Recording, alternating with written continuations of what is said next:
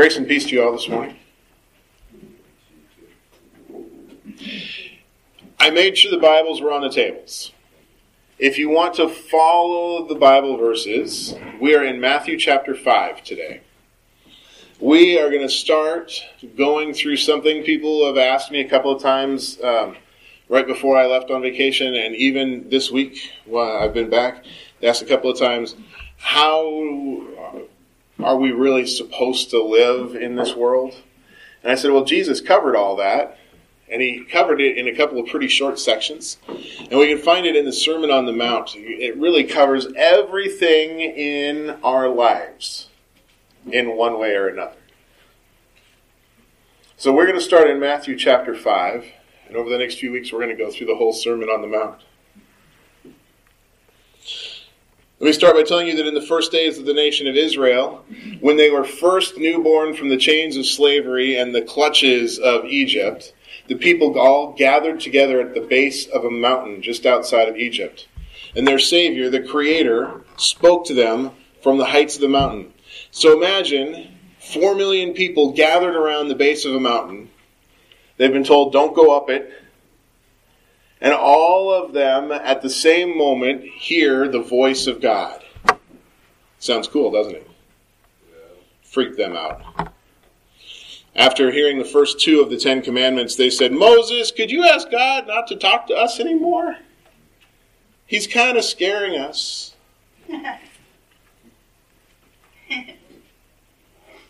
but God said to them that He would be their God if they would be His people if they would live out the purposes that they had been created for, that they would be his people.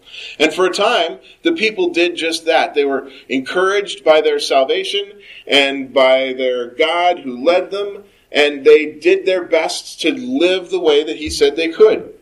I mean, they had some false starts and some backward steps like any one of us would on our journey. Well, like, like all of us do on our journeys.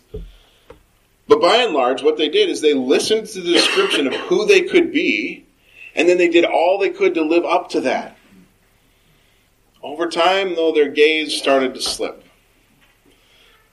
Just shifted off. Where they started with their eyes firmly fixed on their Creator, they started looking more and more at the instructions that He had given than at God Himself.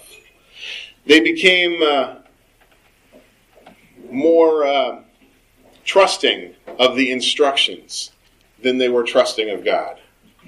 They began to trust those instructions more than they trusted in God's mercy, to the point that they were afraid that if they broke any of the rules, that was it. God was just an angry old man sitting up there with an iron cane waiting for them to step out of line so they could whack them on the knees. And slowly over centuries, what happened is they became the people of the temple and the people of the, the book that contained their story rather than being the people of God. Does that make sense? Then Jesus came. The first thing Jesus came and said when he began to, to minister to the people was repent, for the kingdom of God is near. Now, repent. A lot of people think the word repent is an angry word. It's not. It is not an angry word. A lot of people try to make it out that way, but all it really means is to turn around or to turn back towards something. So Jesus came, he said, Repent. Turn around from how you've been living. Turn back towards the God who made you, and turn back towards the way that he created you to live. The kingdom is near, but you're not quite living in it anymore. Come back. That was his message.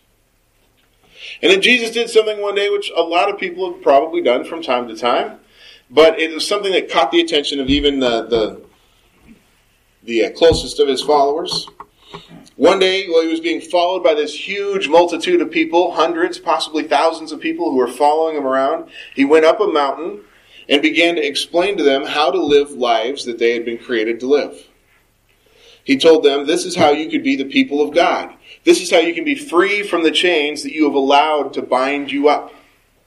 And this is how he started. Matthew chapter 5, verse 3. Jesus said, Blessed are the poor in spirit, for theirs is the kingdom of heaven. But this was confusing to the people because he couldn't possibly mean what he just said. The, the poor in spirit, those are the people who need more spirit, right? So these are the ones who are supposed to be part of the reign of the Creator are the people who don't have enough spirit. Is that what Jesus is saying? I mean, that's certainly not what people want, right? We want spiritual giants. We want to be spiritual giants. We want to follow spiritual giants. People who are right with God, people who will live out His every command with perfection. Those are the ones we want to follow, right? The people followed the teachings of certain rabbis because those men were very popular and their teaching seemed strong and they seemed to be filled with the Spirit of God. And people flocked to Jesus because he seemed to be this man filled with power as well. But here he is telling them that those who have the kingdom are poor in spirit.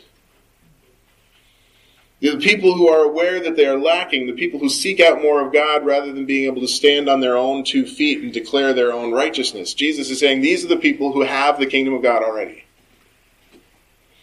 And that must have seemed like totally backwards teaching. It certainly was not what the people were used to hearing. In fact, this teaching led them in exactly the opposite direction of where they had been going. But that makes sense, right? Repent turn around.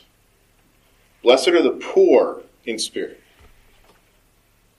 And that was just the foundation that Jesus laid for all that came next. Matthew 5 4. Blessed are those who mourn, for they will be comforted. Now, mourning in that day was not a private matter. Mourning was something uh, very public. A mourner would tear their clothes. They would wear sackcloth. They would take off their, their head coverings and replace them with dirt just pile dirt on their heads to show that they were sad. Mourners shared their grief very publicly with everyone around them, and here Jesus is telling them to mourn the fact that they're poor in spirit, to publicly hold up their own spiritual weaknesses. But in their society, spiritual weakness was condemned.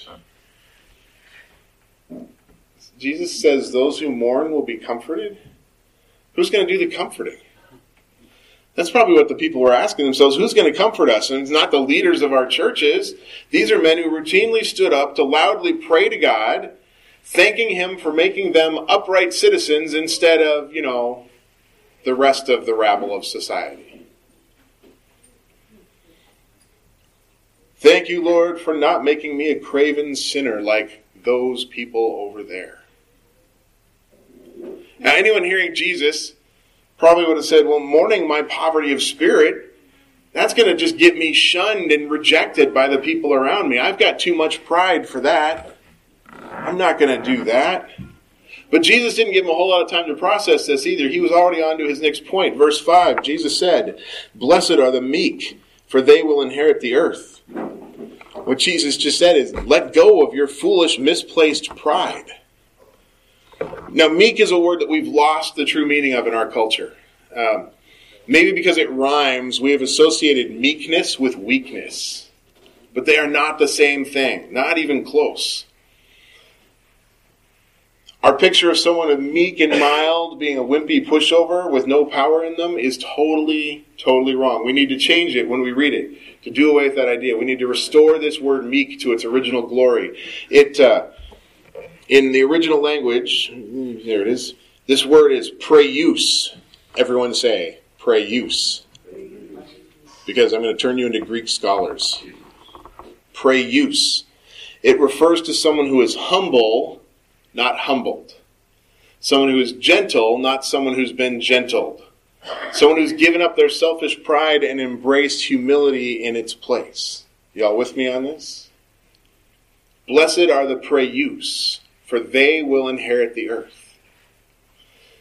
Or, or, to be even more literal, they will inherit the land. is what it says. Or the region, perhaps. Which land or region are they going to inherit? Well, Jesus just told them that the kingdom of heaven is at hand. And when God first delivered his message of freedom from the mountaintop outside of Egypt to the people of Israel who had been set free from their bondage, he told them that as his people, they would inherit the land that had been promised to them. And now here we've got Jesus on a mountaintop sitting there delivering a message of freedom, telling the people around him how to be God's people, and so how to inherit the land that has been promised to them. Do you think there might be a connection here? Jesus is trying to make a point.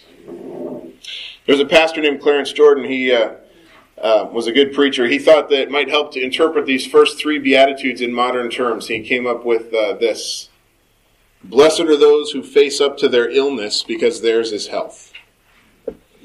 Blessed are they who go to the doctor, for they will be helped. And blessed are they who will take his prescription, for they will inherit the benefit of his knowledge. You gotta face the fact things aren't right. You gotta go figure out what makes things right. And then you need to do something about it to make things right. That make sense? Blessed are the meek. Now, just like the first two, it was backwards from the common teaching of the day. In Jesus' world, there was a box for the tithes that was placed so that when you put your offering in, it actually rattled down a pipe into a large steel or iron drum and it made a lot of noise so that everyone could see how much you were giving. So that you could say, Look how much I have given in my tithe today. This was a world where prayers were said out loud in the middle of the sanctuary. People did not sit, they would stand and pray loudly. Thank you, Lord, for the many blessings you have given in my life because you love me, because I am a wonderful creation. humility was not really revered in the first century, let's say. Your job was to stand and make sure everyone knew how wonderful you were and how great the accomplishments and sacrifices you had made for the church. What would ever want to make people risk themselves the way that Jesus was suggesting? Verse 6 Blessed are those who hunger and thirst for righteousness, for they will be filled. I participated in a 40 day fast once. I know you look at me and you think that man has never missed a meal. Well, yeah, I've missed a few. But I participated in a 40 day fast. For me, it lasted 47 hours. I was able to be really spiritual about it for about 30 hours. Yes, I am fasting for the Lord. It's great. But after about 30 hours, there was this uncomfortable gnawing that started in my stomach. And then that little empty cavern in there started to howl, and I started to be consumed by thoughts about food and eating, and I couldn't bring myself to think about anything else. My God became that box of cereal I knew was in the cupboard. I prayed to it. Oh, great box of cereal. Please give me the power to resist the honey oat goodness of your crunchy oats. Sour my milk so that it will not tempt me from its cold refrigerator temple. Lead me away from the path to the bowl and the spoon. But I was hungry. I held out 32 hours, 36 hours, 40 hours, 45 hours. 47 hours and 15 minutes. And then hunger drove me before it, kept my attention focused on the cravings. That whole time, once that started, I just did nothing but think about that box of cereal. That was where my attention was focused until I finally rationalized my failure. I said, well, it was just a bad time for me to start a 40 day fast. Um, I'm sure 40 hours of fasting is just as deep and meaningful as a whole month of fasting could be. And, um, you know, I just, I hungered for that cereal. I thirsted for that milk. And because I did, I was filled with them. And quite frankly, I did not care one bit what anyone else thought of me at that point. Because my decision was to break down and eat. And I was filled with what I was craving the things we set our focus on, the ones that we allow ourselves to dwell on, the cravings we let run wild through our mind and our heart and our soul, those are the things that we pursue. Those are always the things that we pursue. Do you want a relationship with your Creator? Do you want to be part of the kingdom of heaven? Is there a need for righteousness that gnaws inside of you? God wants to fill up that emptiness with fullness. So, what we need to know is how do we get to the all you can eat buffet of righteousness? Well, Jesus tells us, verse 7, he says, Blessed are the merciful, for they will be shown mercy. And this is no cold, condescending mercy like someone in power offering their victim, you know, relief in exchange for whatever service they can provide. This is a warm, sharing mercy of brotherhood where one person gives to another whatever compassion or forgiveness is available to them to give. And Jesus uses this term mercy in this open way that when you hear it in its original language, it is clear that this is mercy that's supposed to be shown to everyone. His meaning would have been very clear to those who were listening. Sharing mercy is a requirement for being filled with righteousness. If you crave that righteousness, you have to show mercy. And that means both sharing physical resources and spiritual ones. How much money do we hold back from people in need so we can make an extra trip to Starbucks? How often do you hold on to a knot of bitterness about someone rather than forgiving those who have offended us? These things, these are they're petty selfishnesses, is what they are. But those are the things that we tend to cling to. The little things. These are the things that take up room in our hearts. That's the space God wants us to open up for Him. So we'll have to let go of those little things. Verse 8, Jesus goes on to say, Blessed are the pure in heart, because they will see God. We can't see God if we don't let Him in. If you refuse to see, you will not see. There's this strange medical condition. It's called sighted blindness. People who have it, people who suffer from it, complain that they have lost all or a portion of their sight. In uh, one case study that I, I ran across, there's a man who had lost sight in his right eye completely. Absolutely blind. With his left eye covered, he said everything was dark. He couldn't see a single thing. And his doctors tried this simple test where they would hold up a number of fingers and have him say how many fingers they were holding up. And at first, he just refused to even participate in this test because he's like, I, I can't see. I'm blind out of that eye. There's nothing there. Any answer I give you is just going to be a guess. But they kept badgering him until he finally did the test. And once they convinced him to try, what they found is that he was right every time. No matter how many fingers they held up, he always knew exactly how many it was. Every guess was perfect. Because even though his brain was refusing to see anything that his right eye was viewing, it was still receiving that image data and processing it. So he had his sight, but something inside of him refused to see. An impure heart is our refusal to see God. God is always there. God is always in view. No matter how difficult, dire, challenging, weird the situation you're in may seem to be, God is always in view. And if we allow ourselves, we can see Him. And once we see Him clearly, we can take up His cause to see the world reconciled through His love. That's part of what being pure in heart means. But Jesus goes on in verse 9, he says, Blessed are the peacemakers, because they will be called the children of God. Peacemakers. This is the tough one. This is one I struggle with all the time. To be a peacemaker means to hold no hostility towards someone else. It's to approach anyone with your hands open. It's to give someone a hug in the face of anger. It's not the opposite of war, it is the absence of disturbance.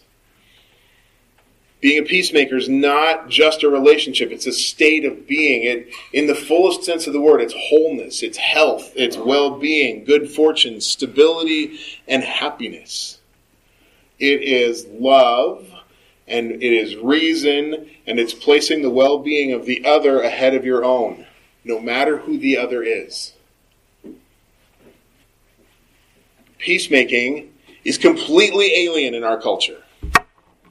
It is not something that we are good with. In fact, it's so alien, I struggled for hours to put any words to its meaning at all. Because I cannot explain it in terms that make sense in a world where our main idea of peace is to kill or frighten anyone else so that they have to be peaceful towards us. Nations do it with guns, bosses do it with their position, friends do it with their words. We cannot seem to seek peace without trying to force everyone else to be peaceful to us, right? Rather than us just offering our peace to others.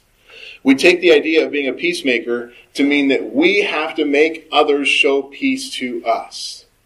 But that is not what it says. The problem with that idea is that no person has ever been able to force someone else to not have any hostility. You cannot make anyone else be at peace. The only person you can inspire to make peace is yourself. Is that true, or am I making that up?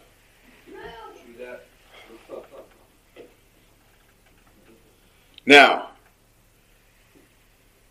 I'm good at preaching this. I'm not always very good at this. When the World Trade Center buildings were destroyed, I know that was a long time ago now, I cheered when we sent forces into Afghanistan to teach the people there how to live in peace. We've now been teaching them for over 18 years. This is now twice as long as the longest war in U.S. history. The other longest wars in U.S. history. Apparently, our teaching methods are flawed because the people there still haven't learned to live in peace. People are still getting killed there every day. Both sides of the conflict. Maybe we need to try something else maybe maybe we need to start by not shooting people. Hey, baby steps, right?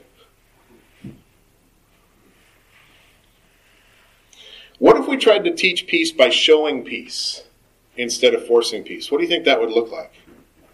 I can think of one example. I have one great example of someone teaching peace by showing peace.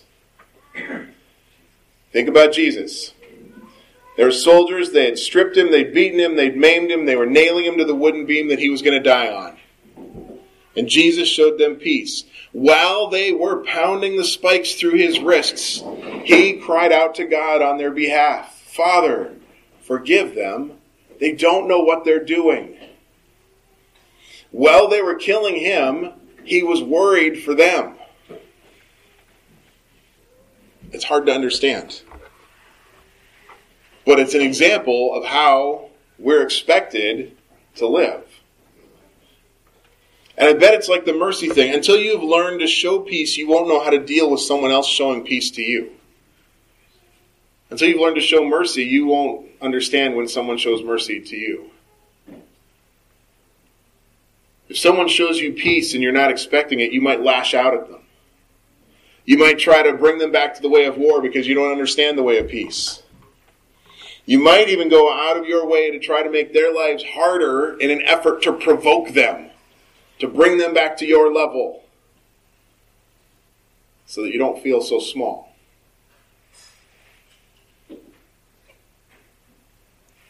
Jesus says, Matthew 5, verses 10 through 12, Blessed are those who are persecuted because of righteousness, for theirs is the kingdom of heaven.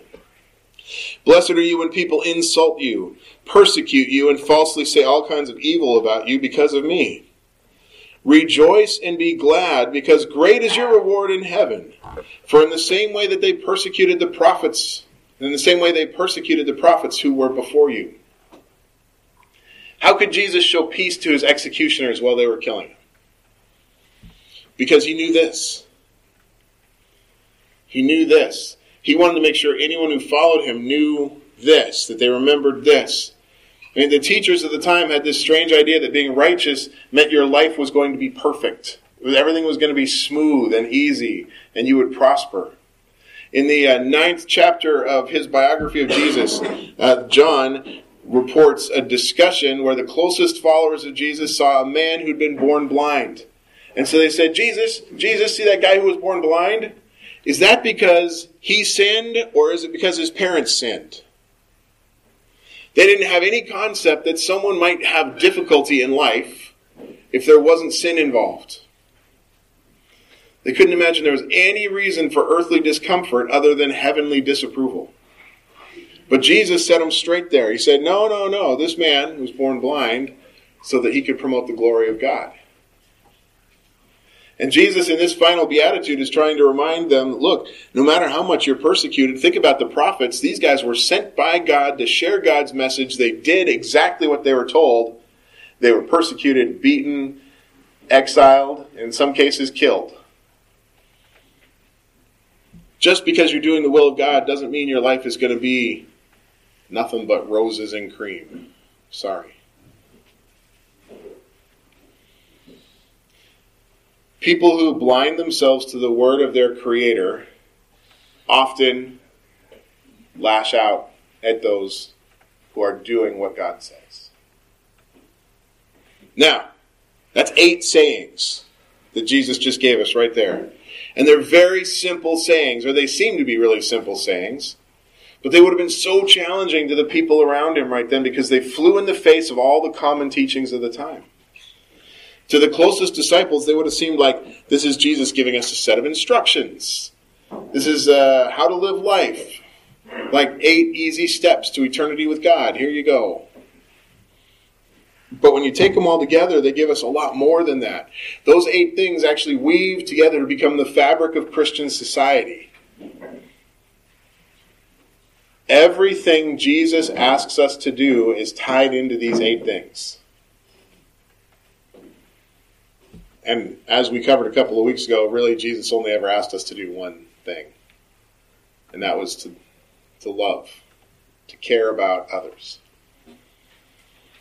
So these eight things are our, our basis, our fabric. And as a church, if we were created from these teachings, we would be a group of people who could acknowledge their brokenness to one another acknowledge that need for more of God's Spirit in our lives to help us grow through whatever we're at, whatever we're at, to become more like we were created to be. We would mourn publicly over our weaknesses. We would find ourselves comforted by God and supported by one another. How many people think of church as a place to go to share your brokenness? Yeah, that's the way it's supposed to be. Most people are afraid to go to church if everything isn't fixed.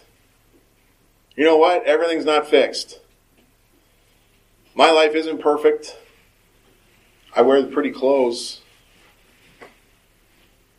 That doesn't mean anything.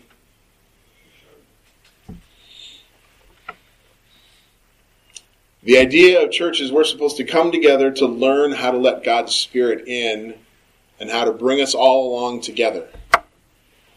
We have to do this without being superior or trying to make others less than we are.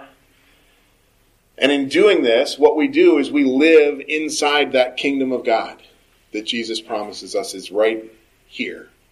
Kingdom of God is at hand. And that craving to be closer to God and to live more and more as His people grows inside of all of us then.